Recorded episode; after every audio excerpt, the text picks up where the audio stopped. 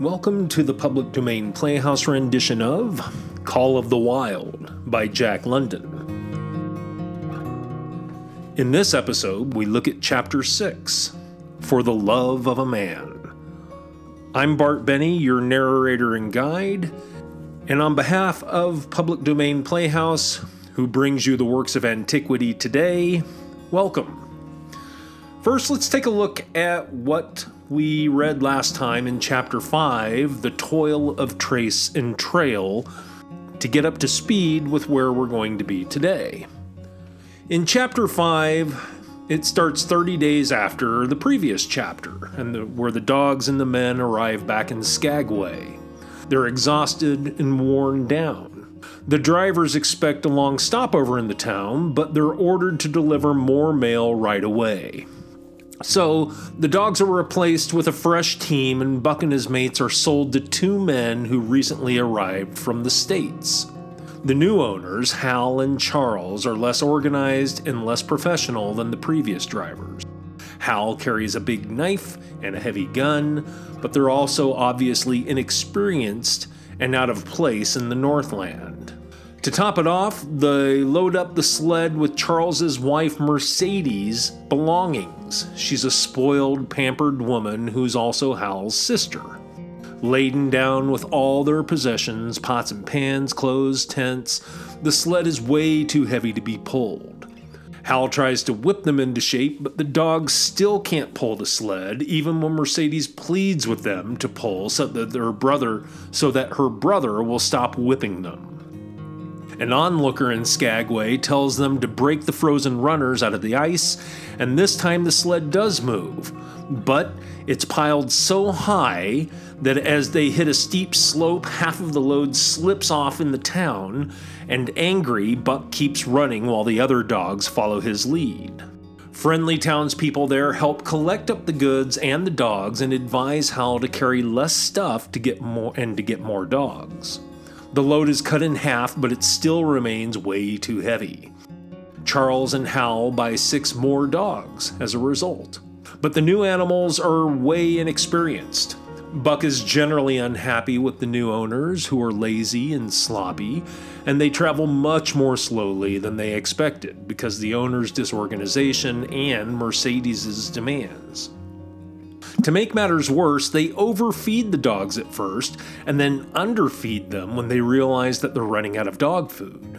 One dog, already injured, dies quickly when the food begins to run out, and the new dogs are weak and unused to the north, and they all begin to starve. Hal, Charles, and Mercedes squabble among themselves and show little compassion for the animals. Mercedes, in particular, she constantly picks fights with the men and insists on riding on the sled, increasing the weight and making them travel much more slowly. At the Five Fingers, a stop along the route to Dawson, the dog food finally runs out, and the dog owners feed their team horsehide instead of meat, which is traded to them by a native of the Yukon for his knife. Buck pulls as long as he can, but he, then he falls down until, and uh, the whip and the club no longer make him pull anymore. He's so far gone. Buck is wasted away from starvation and exhaustion, as uh, all the other dogs have as well, and they drop quickly. The new dogs die, and so does Billy. Soon there's only five dogs that remain alive on the team, and these five are close to starvation. Meanwhile, springtime has come to the region, and all around them the snow and ice begin to melt. Eventually, the team reaches John Thornton's camp, where Thornton, an experienced gold hunter, tells them that the ice is melting and they cannot push on without risking falling through.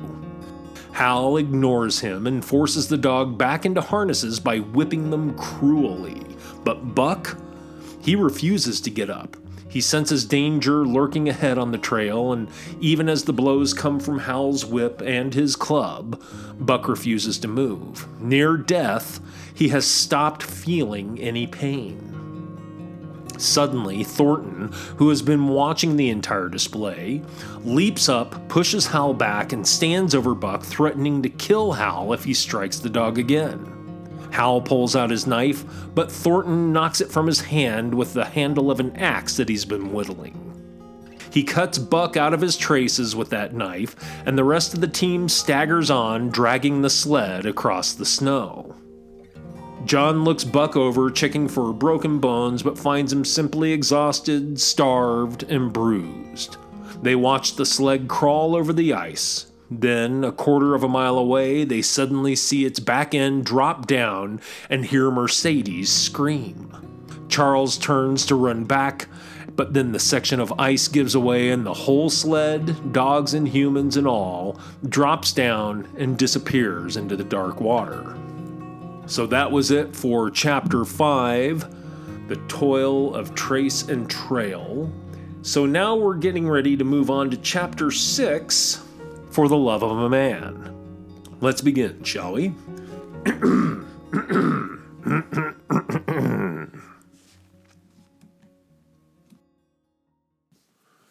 Chapter 6 For the Love of a Man.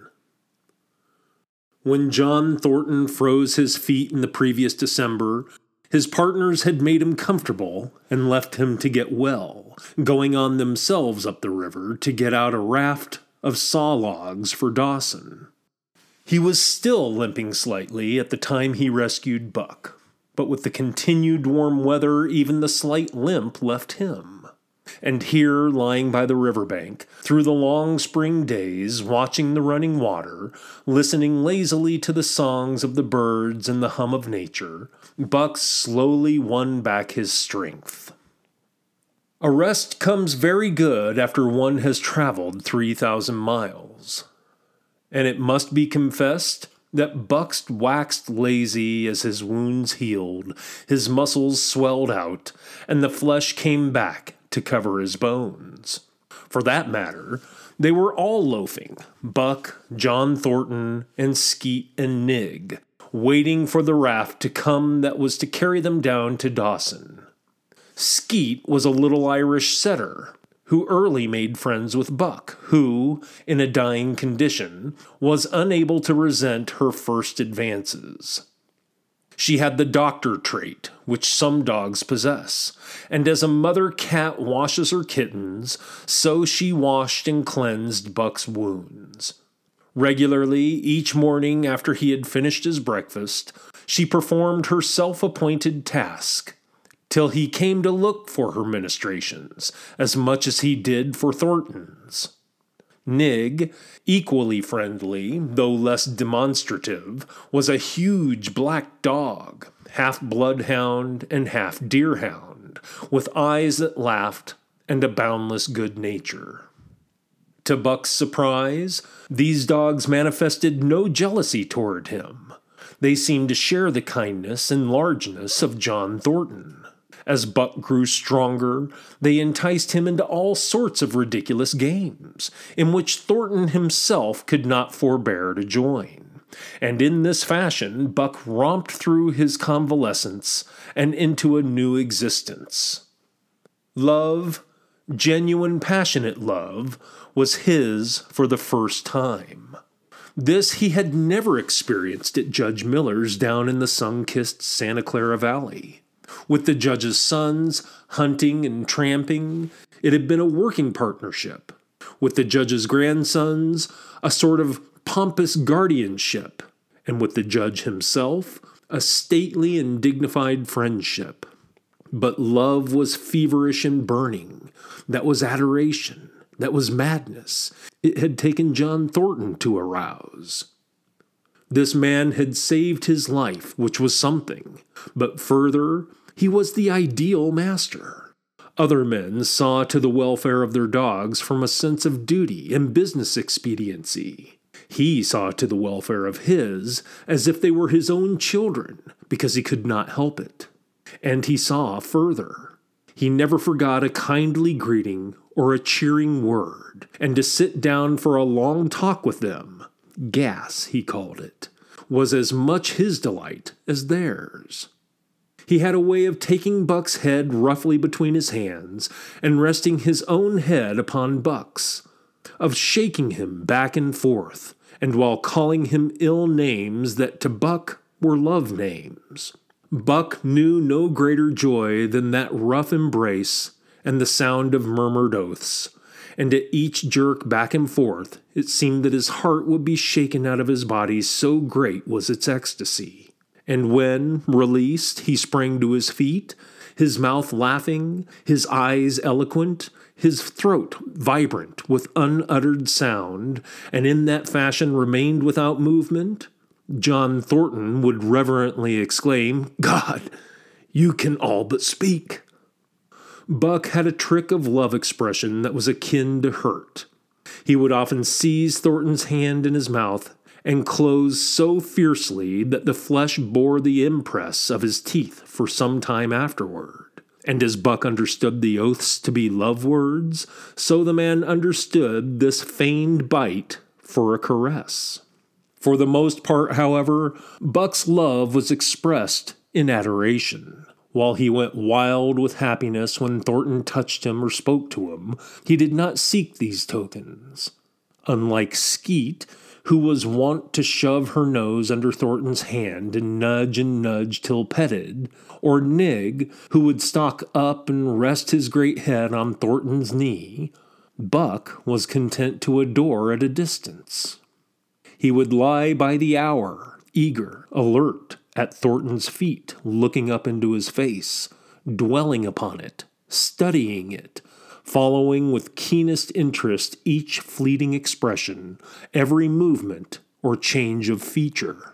Or, as chance might have it, he would lie farther away, to the side or rear, watching the outlines of the man and the occasional movements of his body and often such was the communion in which they lived, the strength of Buck's gaze would draw John Thornton's head around, and he would return the gaze without speech, his heart shining out of his eyes as Buck's heart shone out.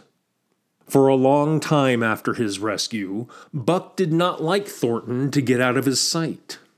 From the moment he left the tent to when he entered it again, Buck would follow at his heels. His transient masters, since he had come into the Northland, had bred him in a fear that no master could be permanent. He was afraid that Thornton would pass out of his life as Perrault and Francois and the Scotch half breed had passed out.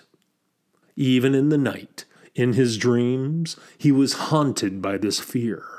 At such times, he would shake off sleep and creep through the chill to the flap of the tent where he would stand and listen to the sound of his master's breathing.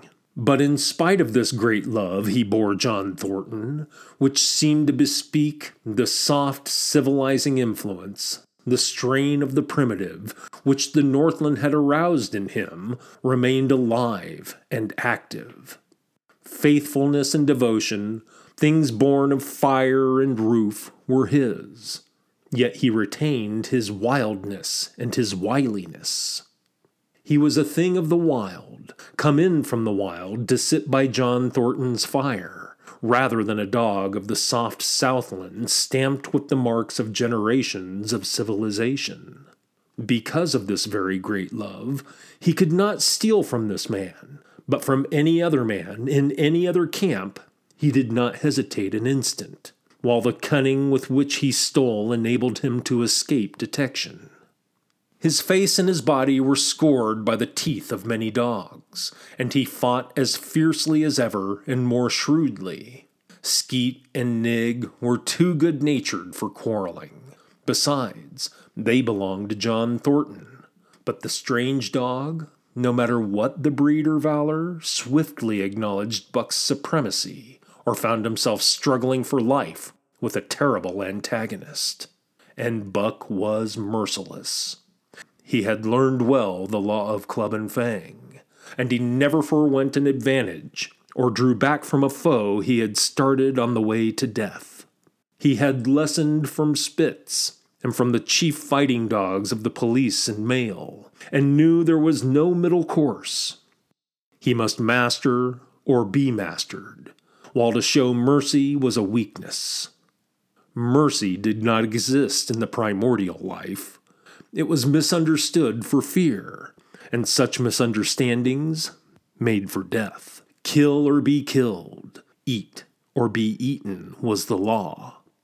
And this mandate, down out of the depths of time, he obeyed. He was older than the days he had seen and the breaths he had drawn.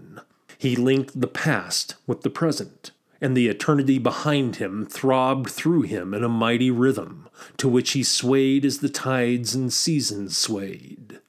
He sat by John Thornton's fire, a broad breasted dog, white fanged and long furred, but behind him were the shades of all manner of dogs, half wolves and wild wolves, urgent and prompting, tasting the savor of the meat he ate, thirsting for the water he drank, scenting the wind with him, listening with him, and telling him the sounds made by the wild life in the forest dictating his moods, directing his actions, lying down to sleep with him when he lay down, and dreaming with him and beyond him and becoming themselves the stuff of his dreams. So peremptorily did these shades beckon him that each day mankind and the claims of mankind slipped farther from him. Deep in the forest, a call was sounding, and as often as he heard this call, mysteriously thrilling and luring, he felt compelled to turn his back upon the fire and the beaten earth around it, and to plunge into the forest, and on and on, he knew not where or why, nor did he wonder where or why, the call sounding imperiously deep in the forest. But as often as he gained the soft, unbroken earth and the green shade, the love for John Thornton drew him back to the fire again. Thornton alone held him. The rest of mankind was as nothing. Chance travelers might praise or pet him, but he was cold under it all. And from a too demonstrative man, he would get up and walk away. When Thornton's partners, Hans and Pete, arrived on the long expected raft, Buck refused to notice them till he learned they were close to Thornton. After that, he tolerated them in a passive sort of way, accepting favors from them as though he favored them by accepting. They were of the same large type as Thornton, living close to the earth, thinking simply and seeing clearly, and ere they swung the raft into the big eddy by the sawmill at Dawson, they understood Buck and his ways and did not insist upon an intimacy such as obtained with Skeet and Nig. For Thornton, however, his love seemed to grow and grow. He, alone among men, could put a pack upon Buck's back in the summer traveling. Nothing was too great for Buck to do when Thornton commanded. One day, they had grub staked themselves from the proceeds of the raft and left Dawson for the headwaters of the Tanana the men and dogs were sitting on the crest of a cliff which fell away, straight down, to naked bedrock 300 feet below. John Thornton was sitting near the edge, Buck at his shoulder. A thoughtless whim seized Thornton, and he drew the attention of Hans and Pete to the experiment he had in mind. Jump, Buck, he commanded, sweeping his arm out and over the chasm. The next instant, he was grappling with Buck on the extreme edge, while Hans and Pete were dragging them back into safety. It's uncanny, Pete said, after it was over and they had caught their speech. Thornton shook his head. No, it is splendid, and it is terrible, too. Do you know it sometimes makes me afraid? I'm not hankering to be that man that lays hands on you while he's around. Pete announced conclusively, nodding his head toward Buck. Py Jingo was Hans's contribution. Not myself either. It was at Circle City ere the year was out that Pete's apprehensions were realized. Black Burton, a man evil tempered and malicious, had been picking a quarrel with a tenderfoot at the bar, when Thornton stepped good naturedly between. Buck as was his custom, was lying in a corner, head on paws, watching his master's every action. Burton struck out, without warning, straight from the shoulder. Thornton was sent spinning and saved himself from falling only by clutching the rail of the bar. Those who were looking on heard what was neither bark nor yelp, but a something which is best described as a roar, and they saw Buck's body rise up in the air as he left the floor for Burton's throat. The man saved his life by instinctively throwing out his arm, but he was hurled backward to the floor with Buck on top of him. Buck loosed his teeth from the flesh of the arm and drove in again for the throat. This time, the man succeeded only in partly blocking, and his throat was torn open. Then the crowd was upon Buck, and he was driven off. But while a surgeon checked the bleeding, he prowled up and down, growling furiously, attempting to rush in, and being forced back by an array of hostile clubs. A miners' meeting, called on the spot, decided that the dog had sufficient provocation, and Buck was discharged. But his reputation was made, and from that day his name spread through every camp in Alaska. Later on, in the fall of the year, he saved John Thornton's life in quite another fashion. The three partners were lining a long and narrow poling boat down a bad stretch of rapids on the 40 mile creek. Hans and Pete moved along the bank, snubbing with a thin manila rope from tree to tree, while Thornton remained in the boat, helping its descent by means of a pole and shouting directions to the shore. Buck, on the bank, worried and anxious, kept abreast of the boat, his eyes never off his master. At a particularly bad spot, where a ledge of barely submerged rocks jutted out into the river, Hans cast off the rope and, while Thornton pulled the boat out into the stream, ran down the bank with the end in his hand to snub the boat when it had cleared the ledge. This it did, and was flying downstream in a current as swift as a mill race, when Hans checked it with the rope and checked too suddenly. The boat flirted over and snubbed into the bank bottom up, while Thornton, flung sheer out of it, was carried downstream toward the worst part of the rapids, a stretch of wild water in which no swimmer could live. Buck had sprung in on the instant, and at the end of 300 yards, amid a mad swirl of water, he overhauled Thornton when he felt him grasp his tail, Buck headed for the bank, swimming with all his splendid strength. But the progress shoreward was slow, the progress downstream amazingly rapid. From below came the fatal roaring where the wild current went wilder and was rent in shreds and spray by the rock, and spray by the rocks which thrust through like teeth of an enormous cone. The suck of water as it took the beginning of the last steep pitch was frightful, and Thornton knew that the shore was impossible. He scraped furiously over a rock, bruised across a second, and struck a third with crushing force. He clutched its slippery top with both hands, releasing Buck, and above the roar of the churning water shouted, Go, Buck! Go! Buck could not hold his own and swept on downstream, struggling desperately, but unable to win back. When he heard Thornton's command repeated, he partly reared out of the water, throwing his head high as though for a last look, then turned obediently toward the bank.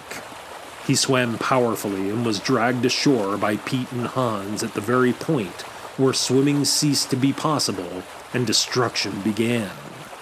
They knew that the time a man could cling to a slippery rock in the face of that driving current was a matter of minutes. And they ran as fast as they could up the bank to a point far above where Thornton was hanging on. They attached the line with which they had been snubbing the boat to Buck's neck and shoulders, being careful that it should neither strangle him nor impede his swimming, and launched him into the stream. He struck out boldly, but not straight enough into the stream.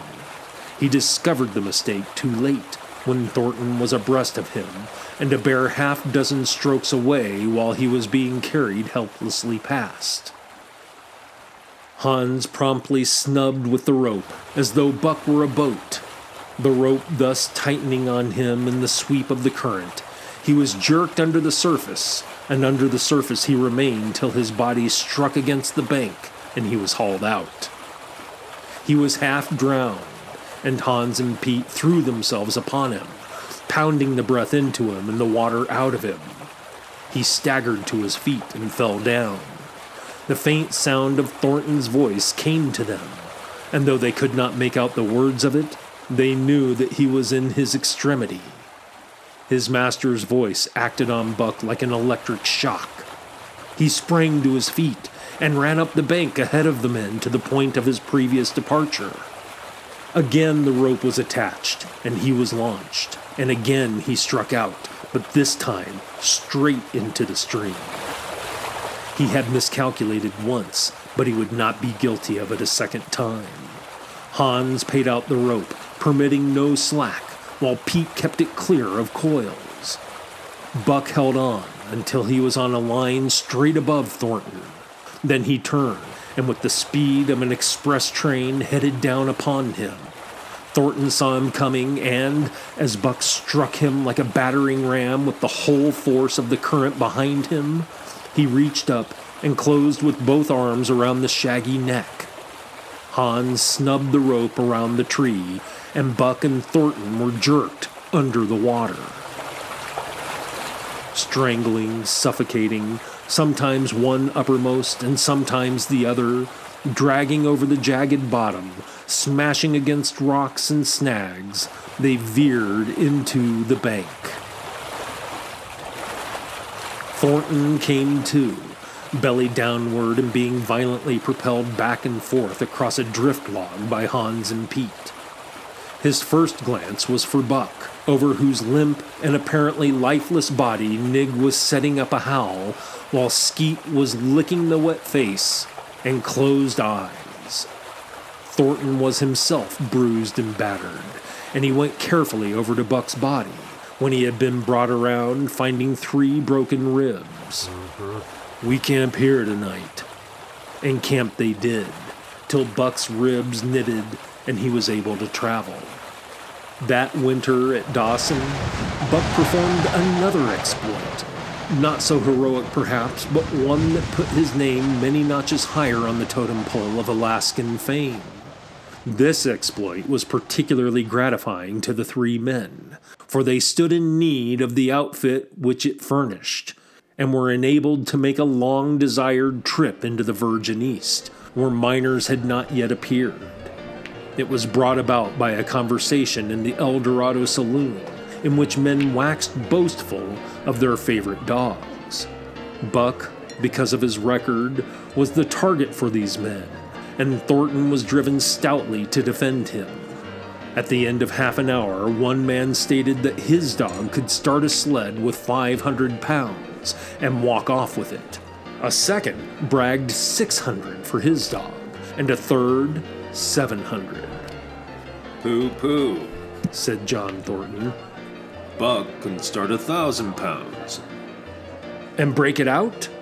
And walk off with it for a hundred yards? demanded Mathewson, a bonanza king, he of the 700 vaunt. And break it out, and walk off with it for a hundred yards, John Thornton said coolly. Well, Mathewson said, slowly and deliberately so that all could hear, I got a thousand dollars It says he can't. And there it is. So saying, he slammed a sack of gold dust, the size of a bologna sausage, down upon the bar. Nobody spoke. Thornton's bluff, if bluff it was, had been called. He could feel a flush of warm blood creeping up his face. His tongue had tricked him. He did not know whether Buck could start a thousand pounds. Half a ton, The enormousness of it appalled him. He had great faith in Buck's strength and had often thought him capable of starting such a load, but never, as now, had he faced the possibility of it. The eyes of a dozen men fixed upon him, silent and waiting. Further, he had no thousand dollars, nor had Hans or Pete. I've got a sled standing outside now, with twenty fifty pound sacks of flour on it, Matthewson went on with brutal directness, so don't let that hinder you. Thornton did not reply. He did not know what to say. He glanced from face to face in absent way of a man who had lost the power of thought and is seeking somewhere to find the thing that will start it going again. The face of Jim O'Brien, a Mastodon king and old time comrade, caught his eyes. It was a cue to him, seeming to rouse him to do what he would never have dreamed of doing. Can you lend me a thousand? he asked, almost in a whisper. Sure, answered O'Brien, thumping down a plethoric sack by the side of Matthewson's. No, it's little faith I'm having, John, that the beast can do the trick. The Eldorado emptied its occupants into the street to see the test. The tables were deserted, and the dealers and gamekeepers came forth to see the outcome of the wager and lay odds. Several hundred men, furred and mittened, banked around the sled within easy distance. Matthewson's sled, loaded with a thousand pounds of flour, had been standing for a couple of hours in the intense cold. It was 60 below zero. The runners had frozen fast to the hard packed snow. Men offered odds of two to one that Buck could not budge the sled. A quibble arose concerning the phrase break out. O'Brien contended it was Thornton's privilege to knock the runners loose, leaving Buck to break it out from a dead standstill. Matthewson insisted that the phrase included breaking the runners from the frozen grip of the snow. A majority of the men who had witnessed the making of the bet decided in his favor, whereat the odds went up to three to one against Buck. There were no takers. Not a man believed him capable of the feat.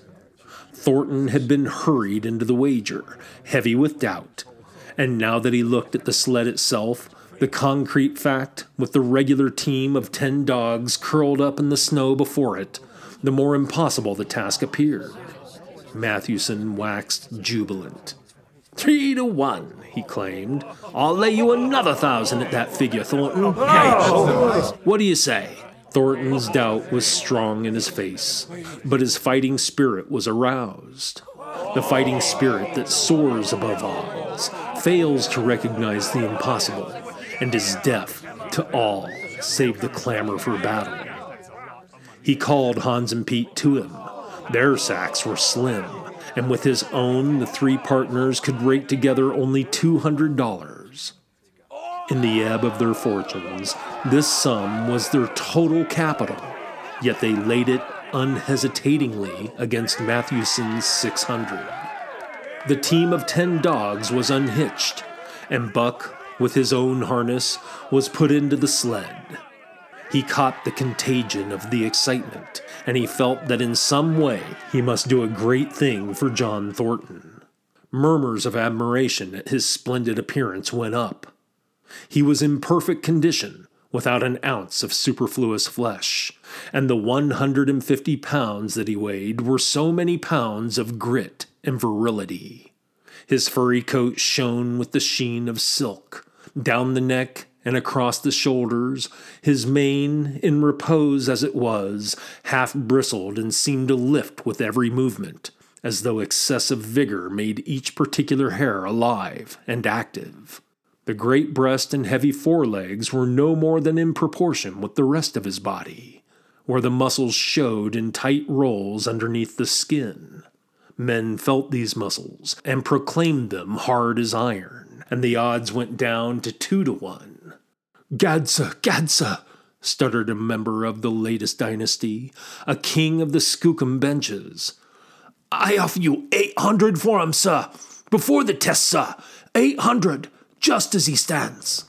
Thornton shook his head and stepped to Buck's side. You must stand off from him, Matthewson protested. Free play and plenty of room.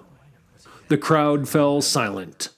Only could be heard the voices of the gamblers vainly offering two to one. Everybody acknowledged Buck a magnificent animal, but 20 50 pound sacks of flour bulked too large in their eyes for them to loosen their pouch strings. Thornton knelt down by Buck's side. He took his head in his two hands and rested cheek on cheek. He did not playfully shake him, as was his wont, or murmur soft love curses, but he whispered in his ear, As you love me, Buck, as you love me, was what he whispered. Buck whined with suppressed eagerness. The crowd was watching curiously. The affair was growing mysterious. It seemed like a conjuration. As Thornton got to his feet, Buck seized his mittened hand between his jaws, pressing in with his teeth and releasing slowly, half reluctantly. It was the answer in terms, not of speech, but of love. Thornton stepped well back. Now, Buck, he said.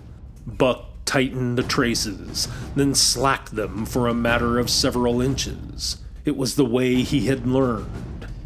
Gee, Thornton's voice rang out, sharp in the tense silence. Buck swung to the right, ending the movement in a plunge that took up the slack and with a sudden jerk arrested his 150 pounds. The load quivered, and from under the runners arose a crisp crackling. Ha! Thornton commanded. Buck duplicated the maneuver, this time to the left. The crackling turned into a snapping. The sled pivoted, and the runners slipping and grating several inches to the side. The sled was broken out. Men were holding their breaths, intensely unconscious of the fact. Now, mush! Thornton's command cracked out like a pistol shot. Buck threw himself forward, tightening the traces with a jarring lunge.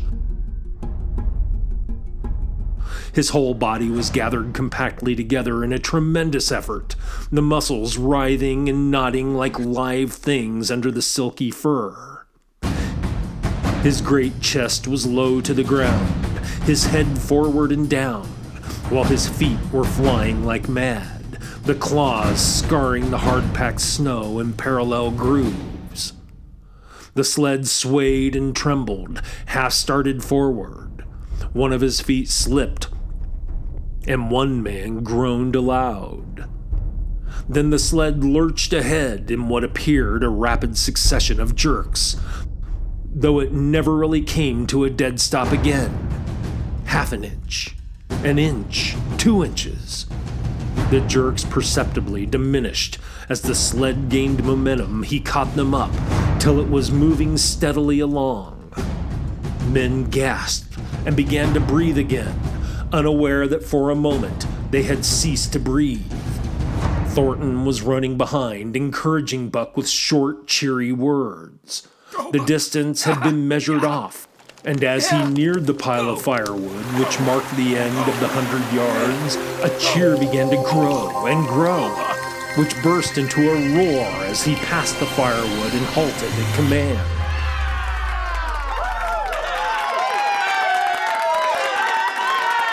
Every man was tearing himself loose, even Matthewson. Hats and mittens were flying in the air. Men were shaking hands, it did not matter with whom, and bubbling over in a general incoherent babble. But Thornton fell on his knees beside Buck. Head was against head, and he was shaking him back and forth. Those who hurried up heard him cursing Buck, and he cursed him long and fervently, and softly and lovingly. Gad, sir, spluttered the Skookum Bench King, I'll give you a thousand dollars for him, sir, a thousand, sir, twelve hundred, sir. Thornton rose to his feet. His eyes were wet. The tears were streaming frankly down his cheeks. Sir, he said to the Skookum Bench King, No, sir. You can go to hell, sir. It's the best I can do for you, sir. Buck seized Thornton's hand in his teeth.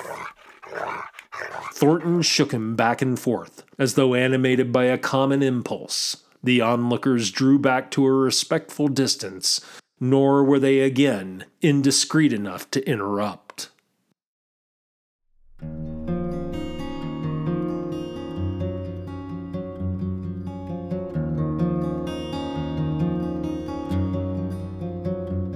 And that's it for Chapter 6 For the Love of a Man Call of the Wild by Jack London. Thank you for joining me today. I'll look forward to seeing you again next time for Chapter 7 The Sounding of the Call. For Public Domain Playhouse, who brings you the works of antiquity today, this is Bart Benny saying thank you for joining me, and we'll see you in the next chapter.